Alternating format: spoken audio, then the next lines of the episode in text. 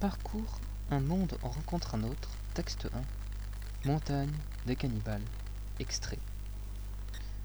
Or, je trouve, pour revenir à mon propos, qu'il n'y a rien de barbare ni de sauvage en cette nation, à ce qu'on m'en a rapporté, sinon que chacun appelle barbarie ce qui n'est pas de son usage. Comme de vrai, il semble que nous n'avons que nous n'avons autre mire de la vérité et de la raison que l'exemple et idée des opinions et usances du pays où nous sommes. Là est toujours la parfaite religion, la parfaite police, parfait et accompli usage de toutes choses. Ils sont sauvages, de même que nous appelons sauvages les fruits que nature, de soi et de son progrès ordinaire, a produit.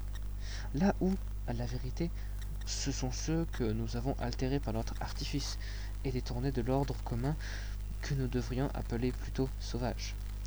En cela sont vives et vigoureuses les vraies et plus utiles et naturelles vertus et propriétés, lesquelles nous avons abattardies en ceci, et les avons seulement accommodées au plaisir de notre goût corrompu.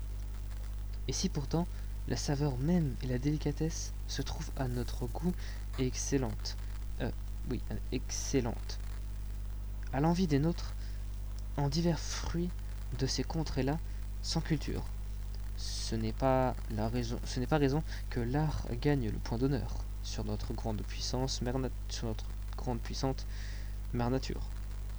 Nous avons tant rechargé la beauté et richesse de ces ouvrages par nos inventions que nous l'avons de tout étouffé. Si est-ce que partout où sa pureté relaie, elle fait une merveilleuse honte à nos vaines et frivoles entreprises, tous nos efforts ne peuvent seulement arriver à représenter le nid du moindre oiselé, sa contexture, sa beauté et l'utilité de son usage. Non pas la tissure de la chétive, de la chétive araignée, toutes choses, dit Platon, sont produites par la nature, ou par la fortune, ou par l'art, les plus grandes et plus belles par l'une ou l'autre des deux premières, les moindres et imparfaites par le dernier.